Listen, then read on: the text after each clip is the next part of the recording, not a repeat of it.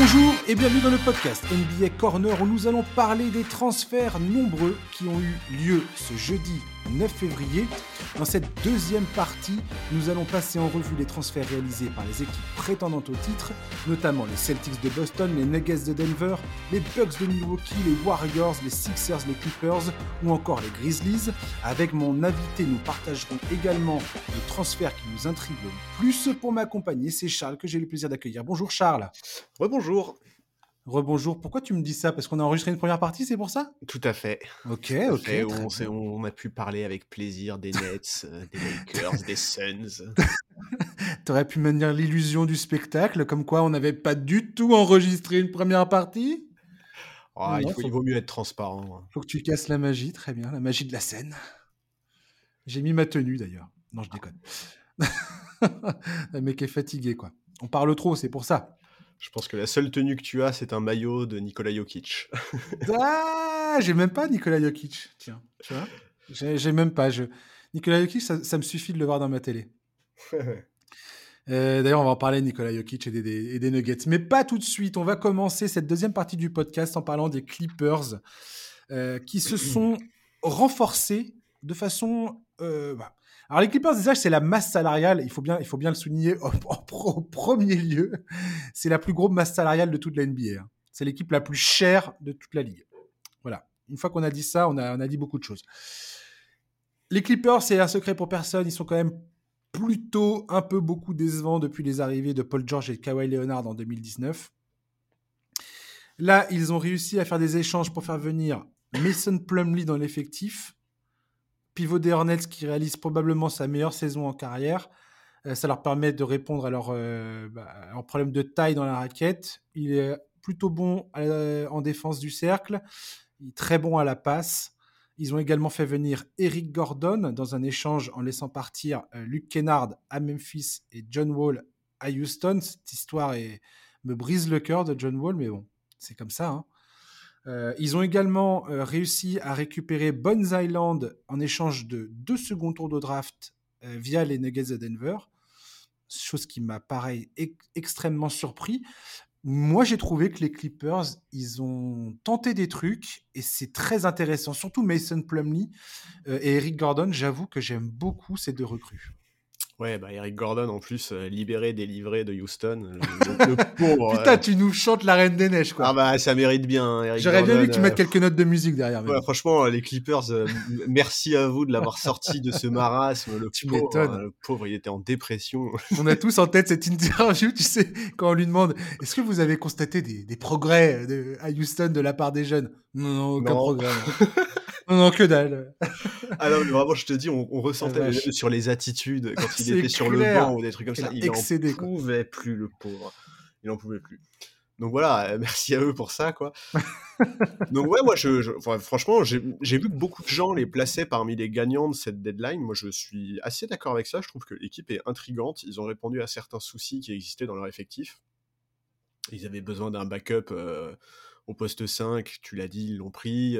Ils ont, ils ont, ils ont... un de leurs gros besoins. Bah ouais, ils ont récupéré du scoring, du spacing. Voilà, je, trouve que c'est intéressant. Il va falloir trouver l'équilibre, une nouvelle alchimie, mais en même temps, euh, ouais, je, je trouve qu'ils ont eu raison de se bouger. Il fallait qu'ils se bougent, ils se sont bougés. Je trouve qu'ils ont trouvé des, ils ont trouvé des, des, des, des solutions vraiment intéressantes.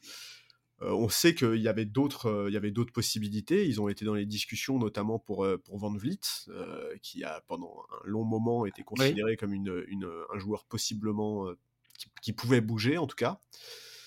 mais, mais ça a capoté, notamment parce que je crois que il me semble que Masayu Ujiri voulait Terrence Mann.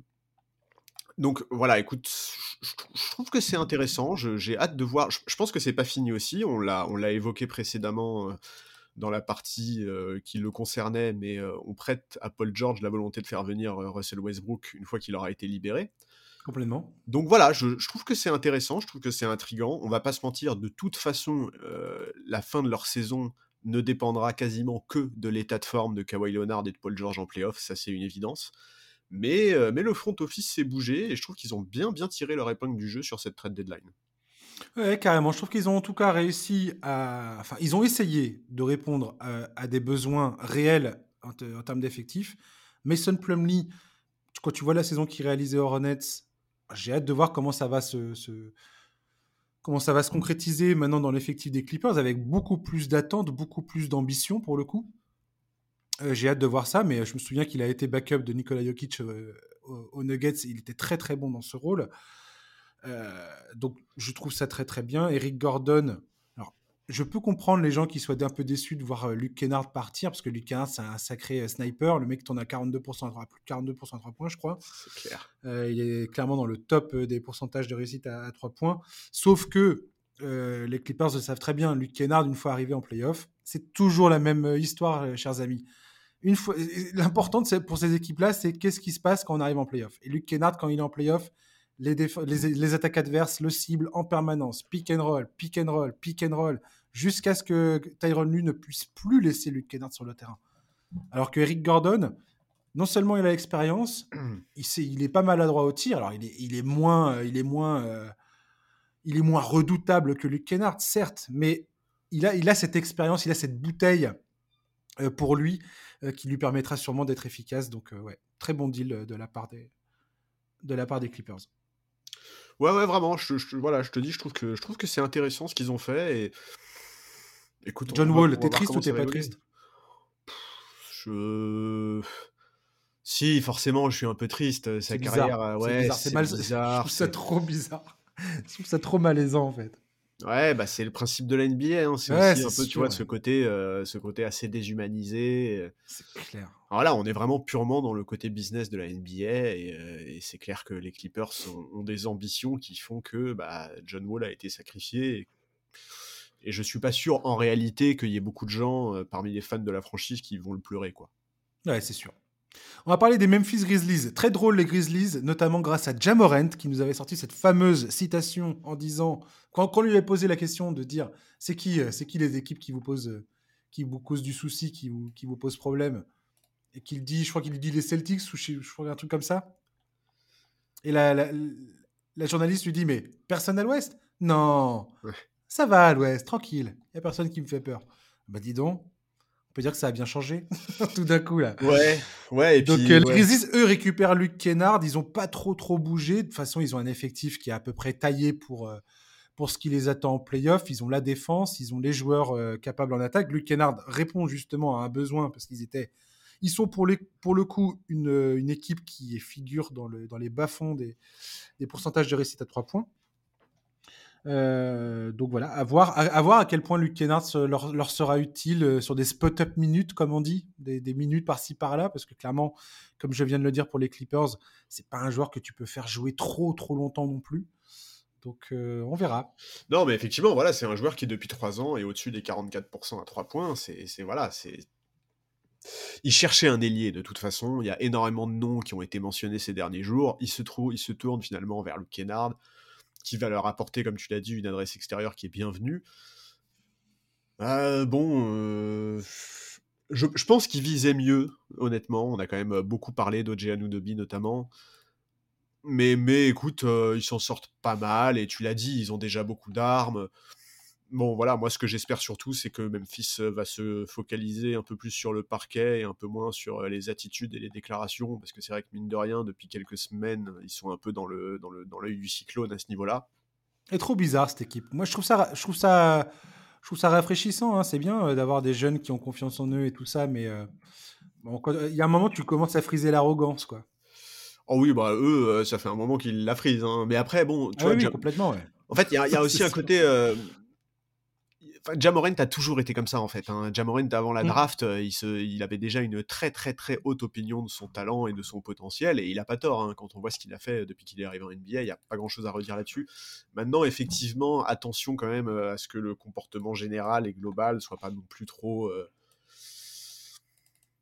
enfin, il faut, il faut, il faut, il faut, il faut raison garder. Il faut aussi prouver en playoff je sais qu'ils se, je pense qu'ils vivent aussi beaucoup avec euh, ce côté héritage du grit and grind, etc., etc. Mais le grit and grind, il n'y avait pas non plus ce niveau d'arrogance là. Complètement. Je suis d'accord avec toi. Et, Dylan Brooks, tu vois, c'est pareil. C'est un joueur qui, de, fait, c'est un joueur que j'aime bien parce que j'aime ce genre de joueur. J'aime ce style de joueur. Par contre, le, match face à Cleveland, où quand il tombe, il commence à taper, euh, à taper dans les parties intimes de Donovan Mitchell. ça, clairement, oui, je trouve que c'est absolument pas nécessaire, stupide, dangereux, con, enfin tout ce que tu veux, mais j'étais extrêmement déçu par ce geste. Quoi. Oui, et puis attention, si tu veux, de pas tomber dans un schéma où même ton propre public finit par te prendre en grippe, parce que c'est quand même ça qui s'est passé avec Dion Brooks dans le dernier match à domicile de, de, Memphis, où, il, a été, bah, il a été sifflé par son propre public, aussi évidemment, parce qu'il faisait un match vraiment pas terrible. Mais sa réaction, si tu veux, a pas été... Enfin, sa réaction, ça a été de dire, bah, de toute façon, je suis sifflé partout, donc je m'en fous que je le sois à Memphis, ça n'a aucune importance. Eh, je vois bien ce que tu veux dire. Bon, attention à pas trop tomber dans le de toute façon tout le monde me déteste, alors euh, je peux me permettre de faire ce que je veux parce que ça ne changera rien. Ouais, le me against the world permanent quoi. Voilà, voilà. Complètement. Les Warriors, les Warriors ont enfin sauté le pas. Ils se sont débarrassés de James Wiseman pour l'envoyer aux Pistons de Détroit. Alors, si quelqu'un comprend la stratégie des Pistons d'empiler euh, les pivots, alors qu'ils ont Jalen Duren et Isaiah Stewart dans l'équipe, on viendra m'expliquer. Euh, je comprends pas trop ce qu'ils cherchent à faire, mais bon, pourquoi pas. Golden State, a, en tout cas, eux, ont, eux récupéré Gary Payton II, euh, joueur qui s'était révélé indispensable dans la conquête du titre la saison passée et qui était parti à Portland à l'intersaison. Euh, je pense que Steve Kerr et le coaching staff espèrent clairement que son recours, ce retour permettra à l'équipe de corriger ses problèmes défensifs. Les Warriors, en ce moment, c'est 18e défense de la NBA, je crois. Attends, je vais vérifier. En tout cas, c'est pas Jojo. C'est ça, 18e, tout à fait. Ouais, non, c'est pas terrible. Euh, voilà, et ils ont surtout un record à l'extérieur qui est absolument pitoyable. C'est 7 victoires pour 21 défaites. Donc il y, a énormément de, taf. Ça commence, à, ça commence à sentir pas bon pour les Warriors, clairement. Non, et puis la blessure là de Steph Curry en plus euh, vient rajouter, euh, vient rajouter un, un, peu plus de difficultés. Bon, le départ de Wiseman, c'est acter le fait que ce pic de draft aura été un échec. Euh, ah oui, franchise. Ans, ça, ouais, mais ça, mine de rien, c'est pas si euh, fréquent que ça avec euh, les Warriors. Non. Bon, je, un vrai voilà, effectivement, moi aussi, j'ai quelques doutes sur, sur, sur, sur la suite pour lui, sur ce qui va, sur ce que les Pistons prévoient. Bon, j'espère, j'espère qu'il va pouvoir montrer des choses parce qu'il faut quand même se rappeler que c'est un deuxième choix de draft, James Wiseman, et et que là ça commence à faire, euh, c'est sa troisième saison, il me semble, en NBA, ce serait bien de commencer à montrer des choses. Bah, ce qui est plus inquiétant en fait avec James Wiseman, c'est que tu vois bien qu'il comprend. Enfin, moi, ce qui m'inquiète, c'est que tu vois bien qu'il ne le comprend pas. Exactement, c'est sa compréhension du jeu ouais, qui est problématique. Il ne comprend pas ce qui se passe et il mmh. ne comprend pas ce qu'il doit faire. Ouais. Et en fait, il y a un moment où tu as beau avoir euh, toutes les capacités athlétiques du monde, si tu ne, si tu ne piches pas, si les, si les fils se connectent pas, il y a un moment, ça va devenir très difficile, quoi. Malheureusement, c'est ça, quoi. Ouais, ouais, non, mais c'est clair. Mais donc voilà, écoute, les Warriors, ils, faisaient partie de ces franchises qui étaient intéressées par le profil d'Anunobi. Euh, Shams Charania en a parlé. Visiblement, euh, ce qui a coincé, c'est notamment le fait que Masai Ujiri, qui est quand même très gourmand, euh, espérait récupérer Kuminga. C'est ça. Ça, c'était pas possible, et je le comprends très bien pour, pour Golden State. Donc, euh, donc Gary Payton, euh, Gary Payton 2, qui revient, et pour le plus grand plaisir des fans, parce que euh, parce qu'il s'était vraiment attaché à lui et à sa défense la saison dernière, c'était un peu devenu un des chouchous du public. Et je trouve ça chouette parce que d'une certaine façon, les Warriors réparent l'erreur qu'ils avaient fait l'été dernier en ne parvenant pas à le conserver. Et c'est quelque chose dont on avait parlé à l'époque dans le podcast. Pour moi, c'était c'était trop ambitieux de se dire que les jeunes pouvaient remplacer euh, ce qu'apportaient ceux qui sont partis, donc euh, Gary Payton et, as raison, as raison, Otto Porter. Tu avais été assez lucide hein, sur ce truc-là, clairement. Moi, j'étais beaucoup plus enthousiaste sur les jeunes, sur le James Wiseman, tout ça. Moi, je pensais que ça allait. Bah, dans un autre contexte, oui, tu vois. Moi, je t'ai sorti la vision carte postale du truc. J'étais là, ouais, les anciens et puis les jeunes et tout ça, tu parles. Bah en fait, dans, un autre contexte, j'aurais pu tout à fait te suivre, mais tu sais, c'est quelque chose dont on parle souvent, en fait, c'est les différences de timeline dans une équipe, en fait, tu vois. quand tu es les Warriors, c'était illusoire de croire que tu pourrais prendre ton temps pour développer des jeunes tout en restant ambitieux. C'était pas possible, en fait. C'était vraiment pas possible. Je pense que je me suis laissé emporter par, euh, par Poole. Ouais. vraiment qui est un joueur qui voilà qui sort de cette nouvelle génération qui en plus a connu des, les galères du début et qui a finalement euh, explosé sur le devant de la scène. Sauf qu'on oublie toujours de, de, de, de, comprendre que c'est c'est rare en fait ces histoires-là. Exactement, ouais, c'est ça.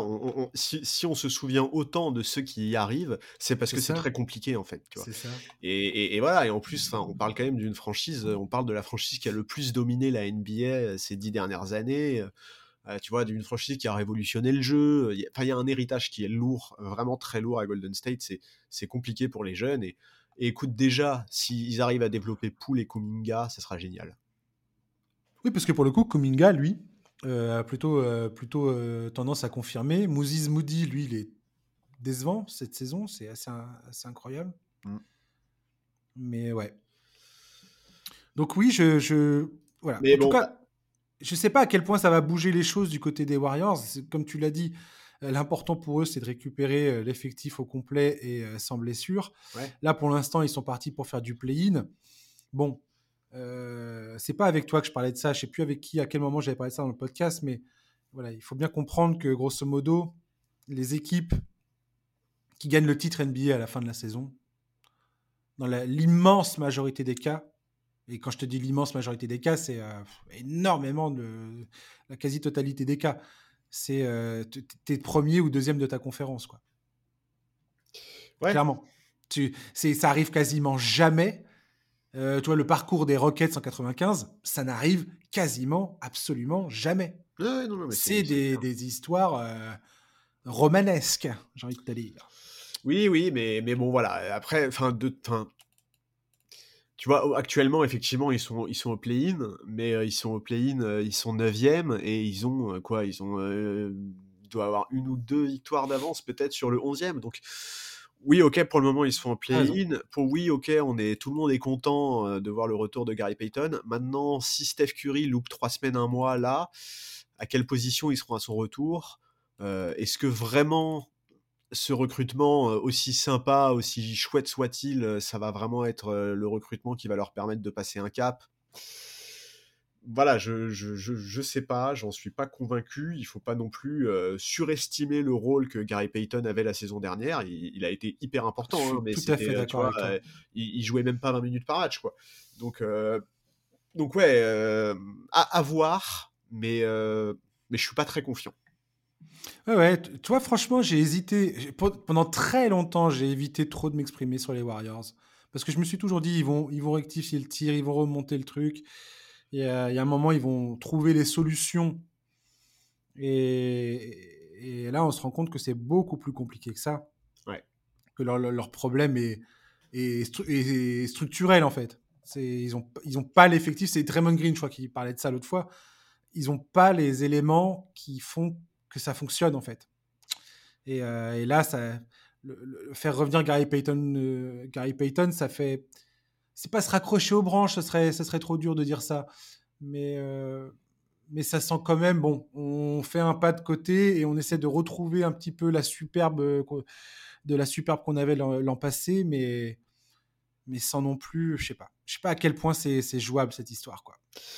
Ouais, moi non plus. Je, Maintenant, voilà, c'est comme, comme toutes ces équipes, tu vois. Là, là maintenant, tu parles de, on parle des Suns avec, euh, avec Kevin Durant et Devin Booker, ou tu me parles des Lakers avec LeBron James et Anthony Davis, que ces, ces équipes-là soient 8e, 7e, 6e ou 5e, jamais de la vie, j'ai envie de rencontrer ces équipes-là. quoi. C'est clair. Non, mais ça là-dessus, c'est clair. Mais et c'est bien tout le.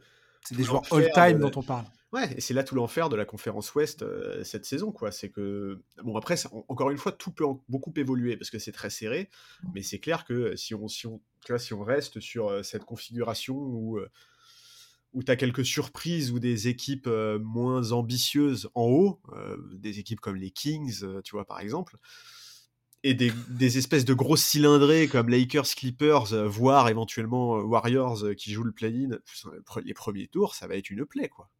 Ouais, complètement. Ça va bah, une plaie. On va parler des Nuggets. Nuggets qui sont premiers, qui eux, on peut potentiellement se coltiner une de ces équipes-là. C'est, en tout cas, pour l'instant, le scénario est tout à fait sur, le, sur la table. Ouais. Ils viennent de, donc, de se séparer de Bones Island. J'ai pas réussi à bien comprendre exactement le, la, descente, enfin le, le, désamour soudain entre le, joueur et le club. Euh, Bones Island, c'est un joueur que je trouvais absolument délicieux en sortie de banc. J'aimais son énergie, même si toutes les stats avancées disent que ce gars-là n'apportait pas, ne faisait pas la différence. sur le terrain, était même plutôt un minus Ouais. quand il était sur le terrain. Bon. Mais récupérer seulement deux seconds tours de draft pour lui, pour moi, ça reste quand même dur à avaler. Quoi.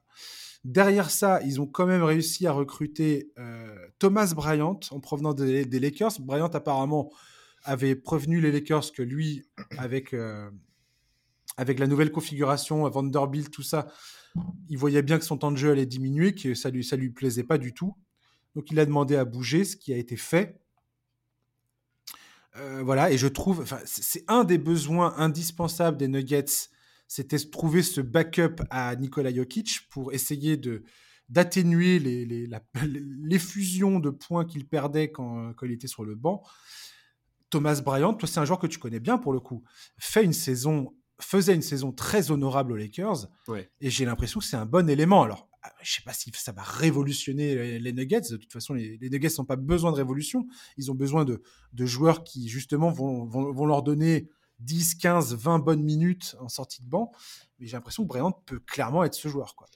Ouais, moi je suis pas d'accord avec toi. Pour moi, les Nuggets, ils ont besoin d'une révolution. La seule révolution dont ils ont besoin, c'est que Nikola Jokic arrive en playoff en forme. Quoi. Et, Ah. euh, et ça, ça, Thomas Bryant peut peut-être le permettre. Euh, si, si, si Nikola Jokic peut finir la saison en jouant, je sais pas, moins de 32 minutes par match, par exemple, ce serait en cool. jouant pas les back-to-back, par exemple. Ouais, aussi, ouais. Enfin, tu vois, je, je pense qu'à ce niveau-là, ça peut être intéressant. Euh, bien plus utile que DeAndre Jordan, ça c'est clair. Mais donc voilà, ouais, Thomas Bryant, il fait une belle saison. Il a notamment bien assuré quand Anthony Davis était absent. Écoute, euh, voilà, je trouve qu'en sortie de banc, il va apporter des minutes solides, de l'énergie, un peu de scoring aussi, parce que j'ai aucun doute que dans le jeu collectif des Nuggets, il pourra contribuer à ce niveau-là. Alors tu l'as dit, ils ont perdu Bones Island, mais de toute évidence, il y avait des tensions autour de son rôle. Visiblement, la relation avec Jamal Murray n'était pas excellente non plus. Tout à fait. Euh, il a l'air d'être ultra ambitieux, donc je, je pense que c'est un peu tous ces éléments-là qui ont joué. Oui, c'était une question de temps finalement. J'ai l'impression que ça leur explose un peu voilà. au visage. Quoi. Donc je suis d'accord que euh, défensivement aussi, c'était pas vraiment ça. Donc je, je suis d'accord que la contrepartie sur le papier, elle est pas terrible, mais en fait, de toute évidence, toutes les franchises étaient conscientes de la situation en fait de Denver et du fait que bah, c'était plus trop tenable entre Bones Island, euh, Jamal Murray, le coaching staff, etc., etc. Donc je pense que tout simplement ils en ont profité quoi. Ils en ont profité. Et, euh, Écoute, euh, c'est clair que par rapport à d'autres franchises à l'Ouest euh, qu'on a évoquées, euh, qui se sont beaucoup beaucoup renforcées, bah c'est vrai que les Nuggets sont pas du tout, ils sont sont pas au même stade. Enfin, si tu veux, ils n'ont pas participé à la course à l'armement dans la même mesure qu'une équipe comme les Clippers, mais en même temps, ils n'étaient pas du tout dans la même situation que les Clippers. Si tu veux, ils n'avaient pas besoin d'une telle révolution, ils n'avaient pas besoin d'autant de mouvements. Donc, donc voilà. Écoute, je suis J'attends de voir l'utilisation qu'ils vont faire de Thomas Bryant. J'espère vraiment, vraiment que si tu prends Thomas Bryant, c'est pour faire souffler Jokic, sinon je comprends pas l'utilité. Oui, je pense. Je pense que DeAndre Jordan, maintenant, il est, il est, il a été vissé sur le banc bientôt. Hein. Bah ouais, il a pris racine là. Euh, Nadji était euh, clairement dans la rotation, mais n'apportait pas forcément ce qu'il fallait. Euh, voilà, moi, où je suis un peu dégoûté tout à l'heure, bon, j'étais content, euh, j'étais content hein, pour les Suns et tout ça, comme je l'ai dit, je suis content pour Kevin Durant, je suis content pour Chris Paul. Euh, par contre, voilà, je, bon, euh, pour les auditeurs qu'on en marre de, m'entendre parler de, de, Jokic et des Nuggets, je suis fan de Jokic et des Nuggets, donc c'est pas facile pour moi de ne pas, de ne pas en parler. Et, et je suis un peu, parler, je suis un peu déçu, oui, parce que c'est une, ils sont premiers à l'Ouest, hein, les amis. Qu'est-ce que vous voulez? Oui, et puis Nikola Jokic est un joueur qui va rester dans l'histoire de la NBA. Exactement. Vraiment, euh... Et je suis un peu déçu parce que, pour le coup, euh, je sais que les, Suns, typiquement, notamment euh, DeAndre Ayton et Chris Paul, sont deux joueurs qui posent énormément de problèmes aux Nuggets. Et là, tu rajoutes Kevin Durant, euh, puis il y a Booker aussi, hein, bien évidemment. Non, mais de toute façon. Et, et, ça, et, ça, me fait suer parce que j'avais l'impression que mes, mes, petits nuggets, là, ils, allaient, ils avaient un peu le, le, le, bon chemin, le bon chemin à suivre devant eux. Alors après, tu sais ce que je me suis dit, Charlie? Je me suis dit, et en même temps, si les nuggets doivent gagner, enfin, doivent aller au bout, s'ils parviennent à battre ces équipes-là, leur titre sera absolument magnifique. Oui, mais alors ça, je suis complètement d'accord avec toi, mais ça, c'est un truc de supporter. Hein. Crois-moi, Jokic, ah, il, veut, il, veut, son titre et euh, s'il doit affronter, euh, je sais pas moi, euh, s'il doit affronter Martigues pour être champion NBA, il le fera avec plaisir, tu vois. Donc, donc voilà, en fait, Martigues. le, le côté qui est terrible, je sais pas, j'ai cherché une ville. En fait, le truc qui est terrible avec Denver, c'est que elle est pas mauvaise leur deadline, tu vois.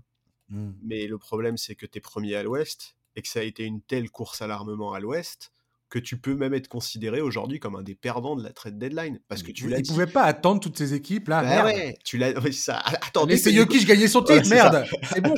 Asseyez-vous tous, laissez Nicolas gagner et puis après vous pourrez jouer. On vous demande 5 minutes. 5 minutes, c'est quoi? Mais, mais bon, voilà, c'est clair que euh, c'est clair qu'aujourd'hui, bah, t'es Denver, euh, tu te dis, euh, tu te dis, eh, tu vois, premier tour contre les Lakers de LeBron, deuxième tour contre les Suns de KD. Bon, ça va peut-être, non? À un moment, faut, faut arrêter quoi. Non, mais c'est n'importe quoi. Ouais, c'est l'enfer. C'est n'importe quoi. Enfin, on verra ça. Les Boston Celtics. euh, alors, clairement, c'est pas le transfert de l'année, mais l'addition de Mac Muscala en échange de Justin Jackson avec le Thunder de Casey, qui, hein, Sam Presti, peut pas s'en empêcher, hein, qui- il récupère deux futurs second tours de draft dans C'est l'opération. terrible. Il fait une collection. C'est n'importe, ça- devient n'importe quoi. Je, je- je le maintiens. Ou je suis jaloux du, du nombre de pics qu'il a, je sais pas. Euh, c'est c'est- c'est- c'est- c'est- c'est- c'est fascinant. J'ai trouvé que c'était un bon deal pour Boston. Je trouve que Boston, que ce soit euh, Brogdon et là Muscala, euh, D- Derrick White l'an dernier, je trouve qu'ils font des très bons deals, des deals très intelligents pour entourer euh, Tatum et Jalen Brown et l'effectif qui est déjà là, qui est déjà en place. À un moment, euh, Grant Williams, là, il, était dans les, il était dans les conversations, hein, potentiel transfert. Ouais. Il, il a peut-être envie de partir, il a peut-être. voilà. on ne savait pas trop. Et, je trouve que ce, recrutement de Mac Muscala est extrêmement pertinent pour Boston. Franchement, Boston, c'est assez impressionnant quand même, cette équipe. Tout à l'heure, on parlait de Dallas et de Kyrie Irving et tu sais, des décisions qui sont euh, rationnelles ou pas, intelligentes ou pas, les risques mesurés ou pas. Alors là, là, il n'y a pas de prise de risque, il n'y en a aucune, clairement. Je n'essaye pas de dire le contraire. Mais avec Muscala, tu, tu chopes un joueur qui est intelligent, qui plante 39% de ses tirs à 3 points en carrière, qui est solide en défense, qui sait exactement quoi faire, comment le faire, un pur professionnel. Franchement, je pense que les Celtics, euh, c'est bon. C'est exactement le genre de recrutement dont ils ont besoin, les Celtics. Ils n'ont pas besoin de plus, en fait. Oui, je suis d'accord, mais enfin. euh, Disons qu'ils ont limité la casse. Parce que leur Ah ouais, toi, t'es pas d'accord, toi. T'es Non, pas si, si, content, si, en non, si, si, non, si, si, je suis d'accord. Non, mais si, j'aime T'as bien. pas l'air content. J'aime bien, non, mais j'aime T'as pas l'air content. Laisse-moi te le dire, t'as pas l'air content. non, mais j'aime bien. C'est un profil dont ils avaient besoin, qui va leur faire du bien dans la rotation, un intérieur Ouais. qui s'écarte, un joueur expérimenté, il saura s'intégrer au groupe, aucun doute. Maintenant, à la base, leur cible principale, c'était Potel, tu vois. Et c'est vrai que je trouve que ça aurait été mieux. Trop cher. Hmm. C'était ouais, c'est ça. Non, mais bien sûr, euh, ils ont en fait, ils- alors ce qu'on a eu comme info euh, dans la nuit là, c'est qu'en gros ils ont proposé Peyton Pritchard, Danilo Gallinari et des seconds tours de draft, mais que bah c'était pas assez quoi. Donc euh, il- Il il- voulait un, pre- il voulait un et premier, il voulait un premier tour. Exactement. Il voulait un premier tour. Du coup, effectivement, ça devenait plus cher. Maintenant, si ça se joue vraiment à un premier tour à la place d'un second tour, quand on parle de prendre des risques, est-ce que ça, c'était pas un risque euh, mesuré, tu vois, Hmm. de mettre un premier tour de draft pour aller choper Jacob Potel je, je sais pas. Je, je- en tout cas, moi, c'était clairement, pour moi, c'était le fit idéal, quoi, Potel. Mais, euh, mais écoute, écoute, Muscala, j'attends de voir. Et effectivement, c'est un joueur, non, c'est un joueur qui sera très utile. Et je te dis, c'est un vétéran, c'est un mec, on peut tout à fait avoir confiance en lui pour trouver sa place et trouver son rôle dans la rotation. C'est intéressant. Maintenant, je pense que euh, je, je pense que le front office est malgré tout un peu déçu, quoi. Ouais, je, je, je, comprends ce que tu essayes de dire. Je, vois, je vois. Euh, effectivement, Puttle, c'était le, c'était l'objectif, ils l'ont pas eu. Voilà. Mais après, Ça aurait pu potentiellement les mettre vraiment au-dessus du lot. Ouais. Mais c'est pour ça que je te dis qu'ils ont bien limité la casse, tu vois. C'est Hmm. dans ce sens-là que je dis ça. Je suis pas du tout déçu que Muscala arrive. Ça, si tu parles aux fans des, des- des- du Thunder, clairement, c'est un joueur qui est, Muscala, c'est un joueur qui est adoré par la, par la fanbase du, de Kessie, quoi. Ouais. C'est c'est vraiment un, un excellent, euh, un excellent joueur, un très bon, un bon soldat, comme on dit. Oui, exactement, c'est ça. maintenant, effectivement, Potel, c'était autre chose. C'était un, ouais, un joueur qui est... au-dessus, quoi. Voilà. Après, avec Ford et Robert Williams, moi, je trouve que c'était. Je trouve que Muscala apporte quelque chose de, de, de, complémentaire, on va dire, aux intérieurs de, des Celtics. Alors que Potel aurait peut-être été un peu redondant, je sais pas. Après, Potel, tu, tu, peux faire ton avenir avec lui, alors qu'à Ford, il y a bien un moment où ce mec-là va arrêter ouais, de pouvoir défendre sur euh, Joel Embiid comme il le fait. Quoi. Tout à fait. Mais, euh, effectivement, Muscala va apporter des trucs pas différents. Euh, tu as parlé du fait qu'il allait s'écarter, qu'il allait contribuer, etc. Ça, ça, à ce niveau-là, je suis tout à fait d'accord, et c'est quelque chose que Potel n'aurait pas fait. Mais, mais, mais, écoute, on, on, va voir comment ça va, se, comment ça, comment ça va évoluer, tu vois, et, et quelle, quelle utilisation... Enfin, comment est-ce qu'il va être utilisé, quoi. Ouais. En tout cas, cette équipe des, des, des, des Celtics, aujourd'hui, clairement, euh, c'est à l'est, je vois pas trop qui va aller les chercher, quoi. Ah, ils ont un nombre, ils sont énormément de certitudes. En fait, c'est ça qui était assez marrant de voir hier, où c'était complètement l'effervescence à l'ouest. Et où pendant ce temps-là, tu avais les cadors de l'Est euh, qui faisaient quelques petites retouches à la marge intéressantes et qui vont leur apporter beaucoup, mais tu sens que c'est pas du tout le même empressement. Euh. Ouais. Les, les, les, Bucks sont clairement pour moi, le, on va en parler tout à l'heure des Bucks. Les, les, Bucks sont clairement pour moi le, leur adversaire le plus redoutable dans cette conférence. Mais Chris Middleton, je trouve qu'il revient pas comme il faut. Ah, ça y est, je parle des Bucks. On peut parler des Bucks maintenant si tu veux. Bah ouais, ouais allons-y, allons-y. Comme ça, euh, parce que je voulais parler des Sixers avant, mais non, on va parler des Bucks. Euh, les, les, Bucks qui font venir Jake Crowder, très bon, euh, très bon, très bonne recrue forcément. Enfin, ça faisait un moment que ça, ça c'était dans le, c'était dans le, c'était dans les airs ce truc-là. C'est clair. On n'arrêtait pas d'en parler. Jake Crowder au Bucks, Jake Crowder au Bucks, c'est bah voilà, c'est fait. Jake Crowder, c'est finaliste avec le Heat en 2020, finaliste avec les Suns en 2021. T'as l'impression que partout où il va, ce gars-là, c'est, c'est, c'est finale NBA garanti. Euh, tu peux le mettre dans ton 5 majeur, tu peux le mettre en sortie de banc. C'est c'est un joueur qui connaît parfaitement son rôle, qui va pas essayer de tirer la couverture vers lui, qui va pas râler parce qu'il a pas tel ou tel nombre de minutes euh, à jouer, bien qu'il a, il a conscience de sa valeur malgré tout. Hein.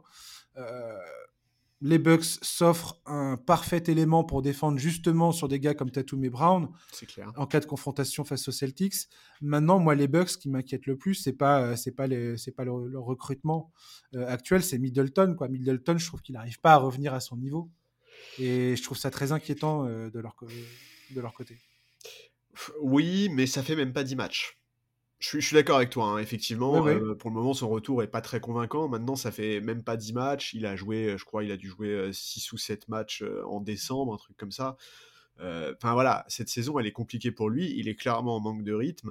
Maintenant, je pense que l'idée pour les Bucks, là, c'est. Enfin, là, l'objectif fin de saison régulière des Bucks, c'est de lui faire retrouver le rythme, quoi. Tu vois, ça c'est clair. Hein. Ils, vont être, ils vont être dédiés à ça. et, et toute ambition passe par là, c'est clair. Ils, ne peuvent pas être ambitieux en playoff si Middleton ne retrouve pas son niveau. Ça, c'est une certitude pour moi. Mais écoute, euh, ouais, euh, bah, Jake Crowder, euh, Crowder, lui, c'est pareil. Hein, il, est, il est aussi en manque de rythme. Hein, mine de rien, en fait, il n'a pas joué depuis. Il n'a pas joué de toute la saison. Ouais. Bah, il n'a pas joué depuis mi-mai. Le, oh dernier match de basket que Jake Crowder a joué, c'est mi-mai. Donc, effectivement, il va avoir besoin d'un peu de temps pour retrouver le rythme.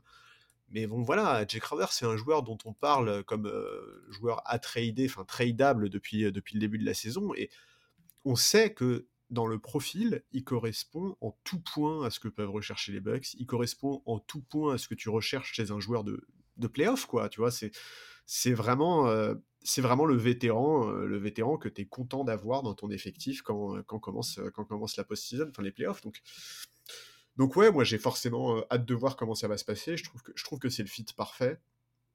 Et, de toute façon, eux ne voulaient que Jake Crowder. Hein. Depuis le début, ils sont focalisés sur le fait de récupérer Jake Crowder. Ils n'ont pas du tout été distraits par les différents joueurs qui ont été mis sur le marché ces derniers temps, par les différents ailiers, par les autres profils défensifs, etc. Eux étaient vraiment sur Jake Crowder. Écoute, ils l'ont eu bravo. Maintenant, mmh. euh, maintenant, effectivement, il faut, il faut, il faut, il faut que, que lui et Chris Middleton retrouvent le rythme. Oui, mais tu as raison, tu as raison. Je, suis un peu dur avec Chris Middleton. Oui, en plus, son retour se passe pas si mal que ça. Je veux dire, c'est bah, pour moi, il faut... c'est que des victoires depuis qu'il est rentré. Voilà, euh, mais, mais pour moi, il faut que, que Middleton confirme qu'il est bien en pleine possession de ses moyens physiques, physiquement avant d'entamer les playoffs, quoi. Tu vois Tu vois, depuis son retour, il joue en moyenne 18 minutes par match, euh, Middleton. Ça va augmenter progressivement. Ouais. c'est- En fait, moi, je pense qu'ils sont en train de faire la bonne chose, tu vois, pour le faire reprendre et pour le, tu vois, il- petit à petit, progressivement, il va pouvoir monter en puissance, monter en régime. Euh, c'est un joueur qui est, qui est expérimenté. euh, Chris Middleton, il a 31 ans. Bon, euh, il- je, je- je pense qu'ils vont savoir comment gérer sa montée en, en puissance. Quoi. Enfin, je, je leur souhaite en tout cas, parce que sinon, effectivement, euh, c'est un des plus gros contenders de l'Est qui disparaît, quoi, s'il n'y a pas Chris Middleton euh, à son meilleur niveau. Oui. Même si Chris Middleton n'est pas à son meilleur niveau, on sait très bien que les Bucks sont malgré tout Oui, euh, excessivement dangereux. hein. Non, On mais oui, tu vu- peux- tu passer- vu l'an dernier. tu peux passer un ou deux tours de playoff avec un Chris Middleton en, en- tu vois, sur un. En, en méforme, quoi. Mais, Ouais. mais par contre, tu, tu pourras pas aller gagner le titre si lui n'est Oh. pas, n'est pas bien. T'imagines, t'imagines si on a une finale, une finale Bucks Suns encore cette année?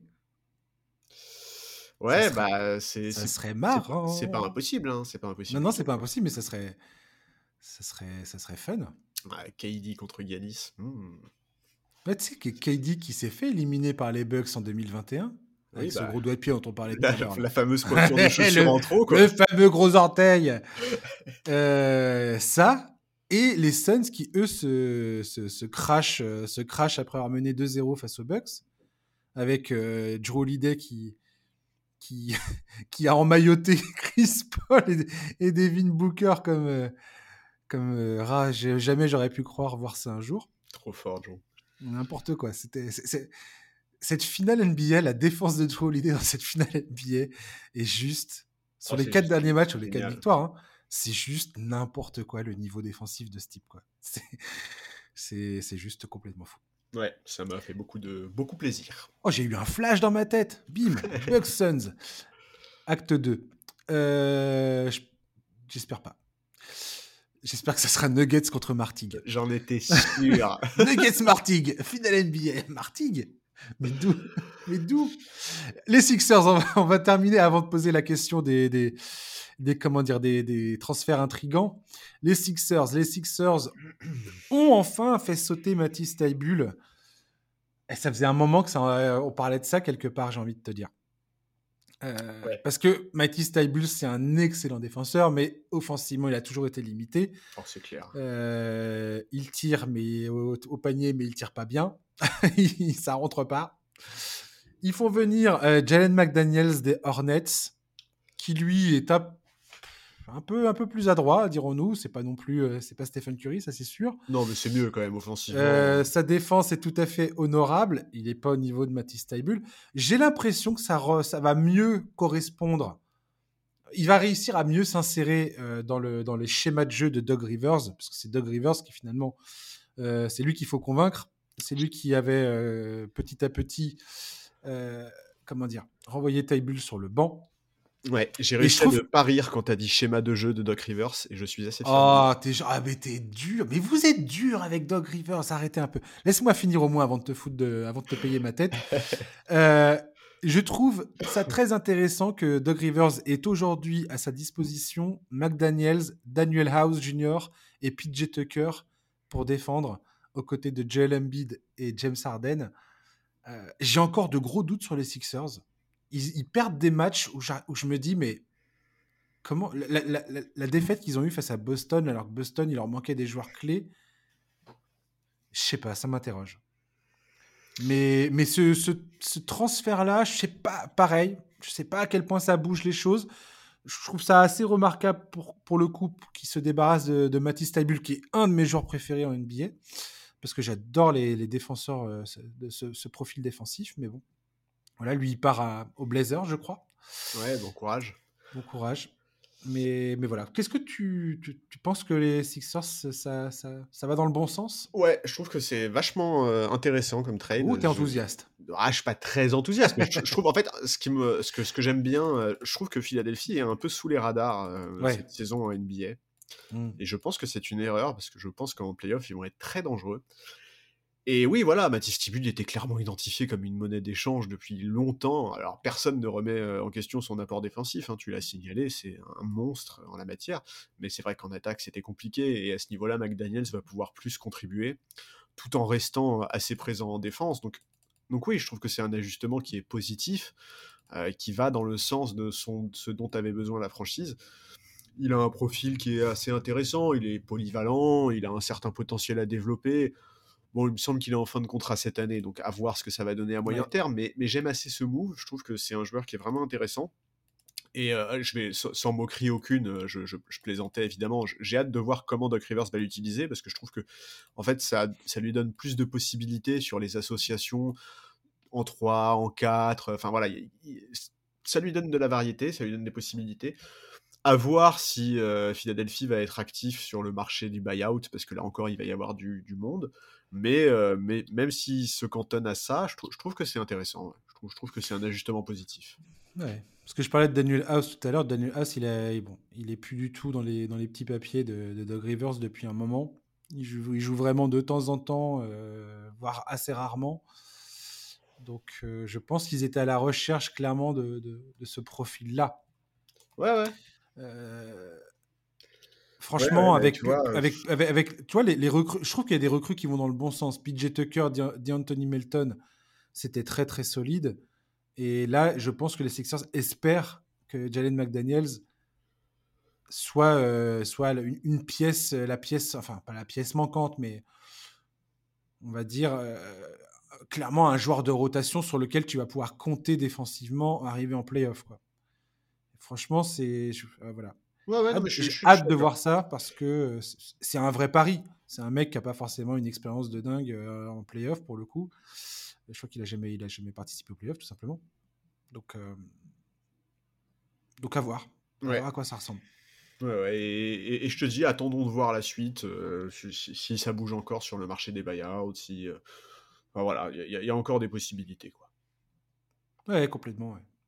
Je te dis, cette équipe des Sixers me, me, me questionne énormément. J'ai envie de les mettre dans le même, euh, dans le même, en haut du classement avec les Bucks et les Celtics, mais j'arrive pas à m'empêcher de me dire qu'il y a un truc qui colle pas. Et j'arrive, je, les mets forcément un cran en dessous. Quoi. Oui, moi aussi, je les mets un petit cran en dessous, mais euh, tu vois, est-ce que par exemple, ce cran, il n'est pas effacé euh, si Middleton n'est pas à 100% euh, Est-ce que ce cran, il n'est pas effacé si à Boston, t'as pas, je sais pas, un des joueurs du backcourt, par exemple, qui a un souci ou, Tu vois, je suis d'accord avec toi, moi, je les mets un petit cran en dessous aussi, mais ça se joue pas à beaucoup et, et les circonstances des playoffs peuvent, peuvent, peuvent égaliser tout ça, quoi. Ouais, à voir en effet. Allez, on attaque le moment où on va parler, euh, on, termine, on va terminer cette, deux, ce, cette deuxième partie de podcast, ce deuxième podcast clairement, on fait deux podcasts aujourd'hui, euh, avec l'échange qui nous intrigue le plus. Si tu le veux bien, je vais commencer. Ouais. Euh, moi, c'est l'échange qui voit débarquer Mike Conley aux Timberwolves. J'ai trouvé que les Timberwolves, c'était intéressant ce qu'ils ont. Enfin, c'était un peu le damage control du côté des Wolves. Et ce recrutement de Mike Conley, je le trouve assez parfait parce qu'il récupère un meneur de jeu expérimenté, réputé pour son professionnalisme, qui a déjà joué avec Rudy Gobert. Ouais, qui a déjà eu un pick rôle très performant avec Rudy Gobert. Exactement. Je trouve qu'il a, du point de vue de son apport potentiel sur le terrain et dans le vestiaire, c'est potentiellement énorme ce qu'il peut apporter à cette équipe en fait. Et je dirais pas que c'est exactement ce qu'il fallait aux Wolves, mais si j'ai une vision à long terme concernant les Wolves, et notamment avec Anthony Edwards, l'autre fois qu'on a parlé des Wolves, j'ai parlé du fait que Edwards ne s'alignait pas avec le, timing de Rudy Gobert et que je regrettais justement un petit peu ce, truc-là euh, concernant le, transfert de, Rudy Gobert à, Minnesota. Et ben, je trouve que Mike Conley, pour le coup, qui lui, il a 35 ans, je crois, un truc comme ça, euh, ne colle pas pour le coup à l'âge d'Anthony Edwards, mais qui c'est un joueur qui est susceptible de lui apprendre les ficelles du métier et de lui donner des armes pour le reste de sa carrière. Et je suis pas en train de dire que Mike Conley c'est un vieux débris qui va quitter, euh, qui va quitter les parquets. Il est très bon et, très, et encore très efficace. Il y a qu'à entendre parler ses coéquipiers à Utah, euh, comment ils parlent de Mike Conley. Franchement, tu as l'impression qu'ils ont perdu, euh, un frère, quoi, un grand frère. Mais j'ai trouvé ça, je trouve ça très intrigant et j'ai hâte de voir comment Conley va s'intégrer dans, ce, dans cet effectif et ce que ça va donner du côté de Minnesota? Ouais, je suis d'accord, c'est intéressant. Je suis très content de le voir retrouver Rudy Gobert. Je pense que euh, pour l'intégration de Rudy euh, dans l'attaque et pour lui, sa propre intégration, c'est hyper intéressant. Euh, je l'aime bien, j'aime beaucoup Mike Conley. C'est un joueur que j'aime beaucoup. Maintenant, tu l'as dit, il a 35 ans. La saison prochaine, il a quand même encore une année à 25 millions. Alors, il me semble qu'elle est partiellement garantie, donc à voir exactement comment ça s'articule, ça j'avoue que j'ai pas tous les détails. Mais, mais oui, c'est intéressant. Maintenant, maintenant euh, c'est pas ça qui va résoudre les problèmes de Minnesota. Ah non, non, non. Et, euh, et en fait, euh, en fait, je. Moi, je, te vois comme un mentor d'Anthony Edwards, quoi. Oui, ok. Mais un mentor à 25 millions la saison, ça fait beaucoup quand même. Mais non, mais non, mais je suis d'accord. Non, mais en fait, je suis d'accord avec toi. Mais en fait, ce que je, ce que je veux dire, c'est que, en fait, Minnesota cet été, s'ils finissent la saison sur le rythme euh, qu'ils sont, à laquelle ils sont en train de jouer là, il va falloir faire des choix. Tu vois, il y, a, y, a, des problèmes dans cet effectif, ça marche pas, euh, c'est pas convaincant. Et, euh, et, ils visaient bien mieux que ça quand ils sont lancés dans leur idée de, cette, cette raquette Towns-Gobert. Alors, ok, Towns a des soucis physiques, il n'est pas là, il n'y a pas de soucis mais je suis, euh, je sais pas, j'ai vraiment du mal à me projeter sur, euh, sur la suite euh, pour cette franchise. Je, je, je, sais, pas très bien ce qu'ils vont faire cet été. Et, et, au final, de toute façon, c'est horrible à dire, mais j'ai presque envie de te dire, il y a que ça qui compte, tu vois, ce qu'ils vont faire cet été. Parce que la fin de saison, là, enfin, tu vois, est-ce qu'ils peuvent espérer beaucoup mieux que le play-in et s'ils se retrouvent au play-in, et s'ils se retrouvent au play-in avec les Lakers, les Warriors, euh, je sais pas moi, les Pels par exemple, bah je donne pas très cher de leur peau quoi. Donc toute expérience de play-off ou de play-in, tout ce que tu veux, que tu permets de d'offrir, enfin de donner à Anthony Edwards, c'est du, c'est il faut. C'est bénéfique, oui, c'est vrai, tu as raison. C'est vrai, non mais c'est vrai, c'est vrai. Quoi qu'il arrive. C'est vrai. Mais tu vois, si cet été euh, tu, veux, euh, tu veux changer des choses dans l'effectif, pas tout bouleverser, tu vois, mais que tu remets en question, par exemple, euh, cette raquette Towns Gobert, etc. Si tu veux modifier ton effectif, bah maintenant tu dois le faire en ayant le contrat de Mike Conley. Tu vois? Ouais. Là où l'été prochain, D'Angelo Russell partait, a priori. Donc, donc tu avais quand même plus de marge salariale. Donc voilà, moi c'est un peu le truc qui me fait un tout petit peu tiquer. Maintenant, je sais que Mike Conley est un personnage. Euh, il y a quasiment que des trucs. On, ne lit quasiment que des choses positives sur lui. Tu l'as dit, dans le vestiaire, il va avoir un rôle incroyable. C'est un apport génial. C'est un super joueur, un mec euh, visiblement intelligent. Donc, euh, donc peut-être qu'il va tout simplement s'asseoir à la table des négociations et rediscuter, comme son contrat n'est pas complètement garanti, est-ce qu'il n'y a pas moyen de s'entendre? Enfin, tu vois, voilà, il y a des possibilités. Il y a des possibilités. Ouais. Et toi, alors, euh, Charlie, ton, ton, ton, transfert euh, le plus intrigant, c'était lequel? Ben En fait, moi, je vais pas parler d'un transfert intrigant, parce que j'ai décidé de ne pas faire comme tu le voulais. J'ai, euh, en fait, je suis étonné du manque de mouvement de certaines franchises. Et moi, c'est ça qui m'intrigue, et je veux évidemment commencer par les Raptors, qui étaient vus par quasiment tout le monde comme des animateurs potentiels de la deadline. Il y a eu mmh beaucoup, beaucoup de discussions autour de beaucoup de joueurs différents, on le sait, mais Masai Ujiri était trop gourmand. Euh, on, l'a évoqué rapidement plus tôt. Euh, il a demandé Kuminga et des Pico Warriors pour un Unobi. Euh, il a demandé Terrence Mann aux Clippers pour Van Vliet. on sait que Gary Trent Jr. aussi intéressait beaucoup d'équipes. Finalement, il s'est rien passé. Donc, on verra bien quelles sont les conséquences de ce choix. On a tendance, euh, historiquement, dans ce podcast, à beaucoup louer euh, Masai Ujiri. Parce qu'il a fait des choses remarquables ces dernières saisons en NBA, il n'y a aucun doute là-dessus. Mais c'est vrai que là, j'avoue, je suis assez moyennement convaincu euh, de leur absence de mouvement. Ils vont rester dans cette espèce d'entre-deux actuel avec une équipe qui est infiniment trop forte pour tanker, mais dont les limites empêchent d'être réellement ambitieux. Je suis tout à fait d'accord.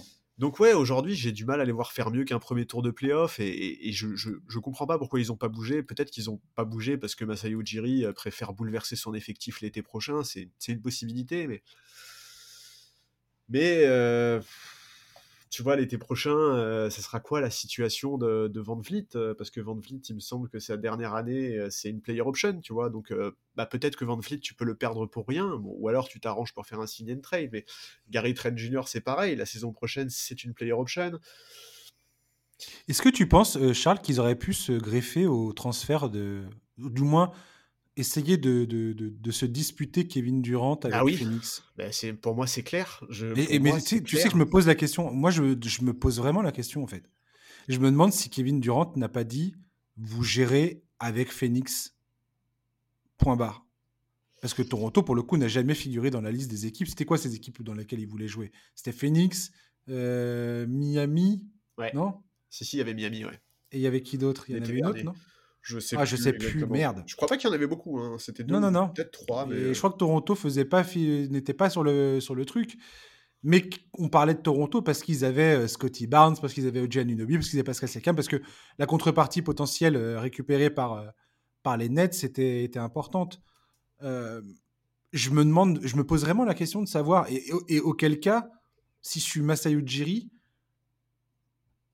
je, je, file un pic de draft pour récupérer Pottle mais si tu je sais pas, si t'as pas réussi, si t'as pas joué ta, ta, carte pour essayer de récupérer Kevin Durant, je sais pas, je trouve ça décevant. Mais, en fait, le truc, c'est que de ce conseil, il n'y a même pas eu de discussion. Alors, il n'y a pas eu de discussion là, tu vois. Euh, mmh on, l'a évoqué quand on a parlé euh, du trade de, de KD. Ça s'est fait un, SMS à 23 heures passées, et derrière, les mecs, ils ont commencé à discuter, et ça s'est fait. Donc, on ne sait même pas, en fait, s'il y a eu échange euh, avec les Raptors.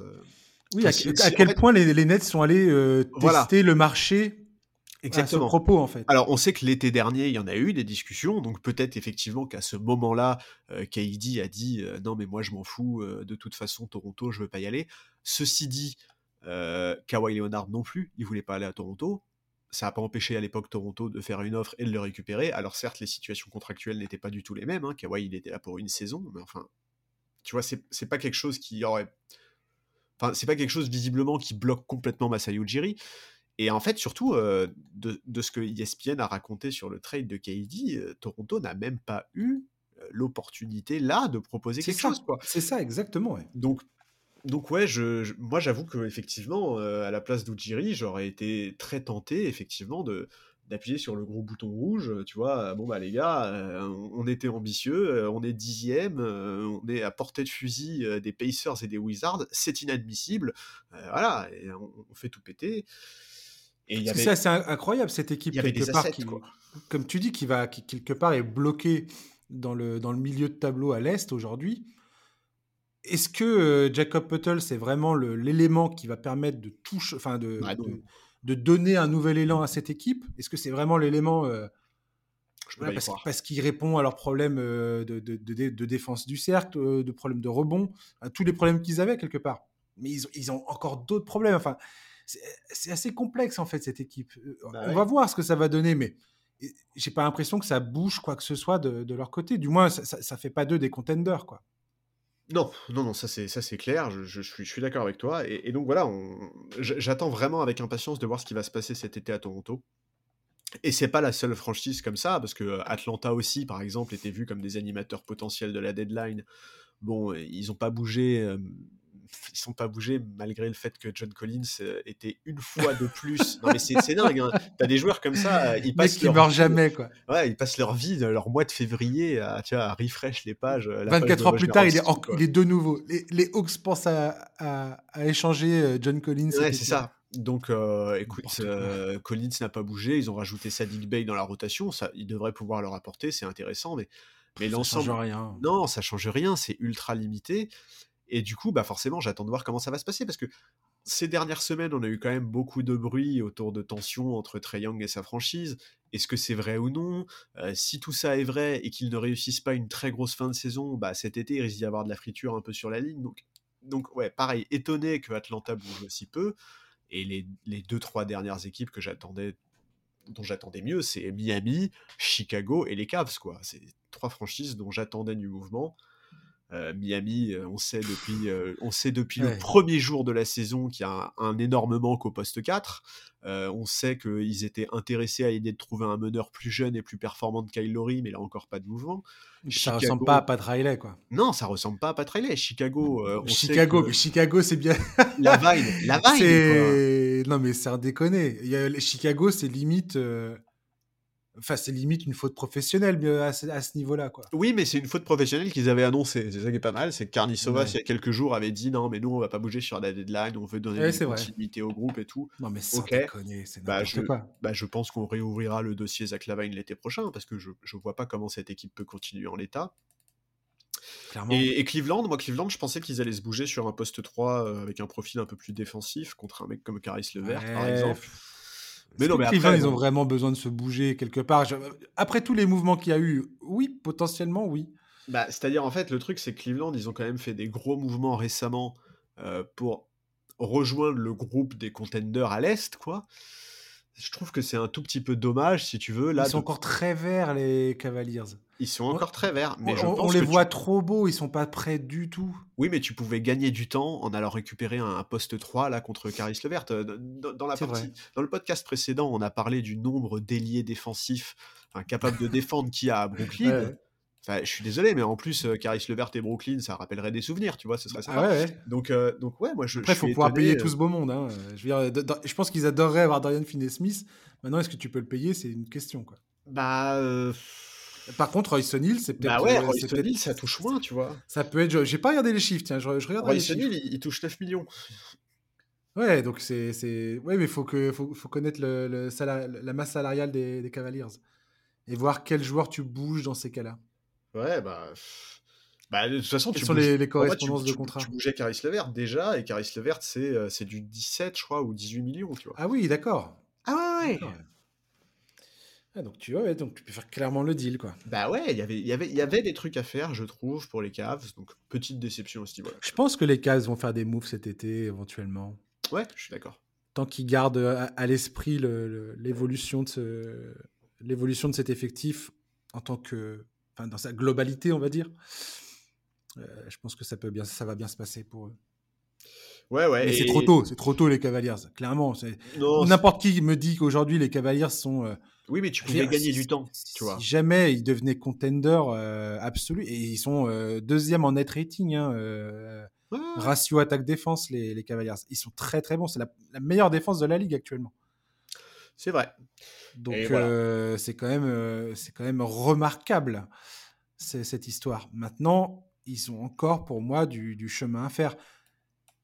Les Cavaliers, je pense qu'à l'heure qu'il est, je, je, je, je les fais passer un tour à l'Est parce que là l'Est pour le coup ça c'est un peu, je trouve un peu, rab- enfin le niveau a un peu baissé dans le bas du tableau, enfin de- le bas du tableau jusqu'au play-in quoi.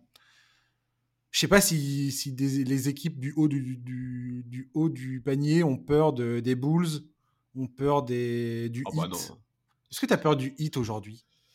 J'ai pas envie Ouais, de les- jouer. Les Heat sont chiants. j'ai ouais. pas envie de les jouer en playoff. T'as jamais envie de jouer Jimmy Butler en playoff, de toute façon. C'est clair. pas- les Nets, j'ai hâte de voir où est-ce que ça va descendre. Oui, et qui va profiter de leur chute, tu vois. Voilà, qui a profité de ça. Les Knicks. pff, Ah oui, alors, j'ai oublié quand même une chose sur le transfert intrigant. Ça ne m'intrigue pas, mais j'ai envie d'en parler. Monsieur Josh Hart à New York. J'adore Josh Hart. Il a le profil parfait pour plaire à Thibodeau. C'est le début d'une belle love story, j'en suis sûr. Est-ce que tu sais pourquoi il, a, il, il- il refuse de shooter cette saison, euh, Josh Hart? Je, bah, je sais pas, mais il Pourquoi était il à Portland, alors euh, on, on va pas juger. On, ne juge pas les joueurs de Portland, c'est compliqué pour eux. Et j'ajoute qu'en plus, euh, un de ses meilleurs potes, c'est Jalen Bronson à Josh Hart.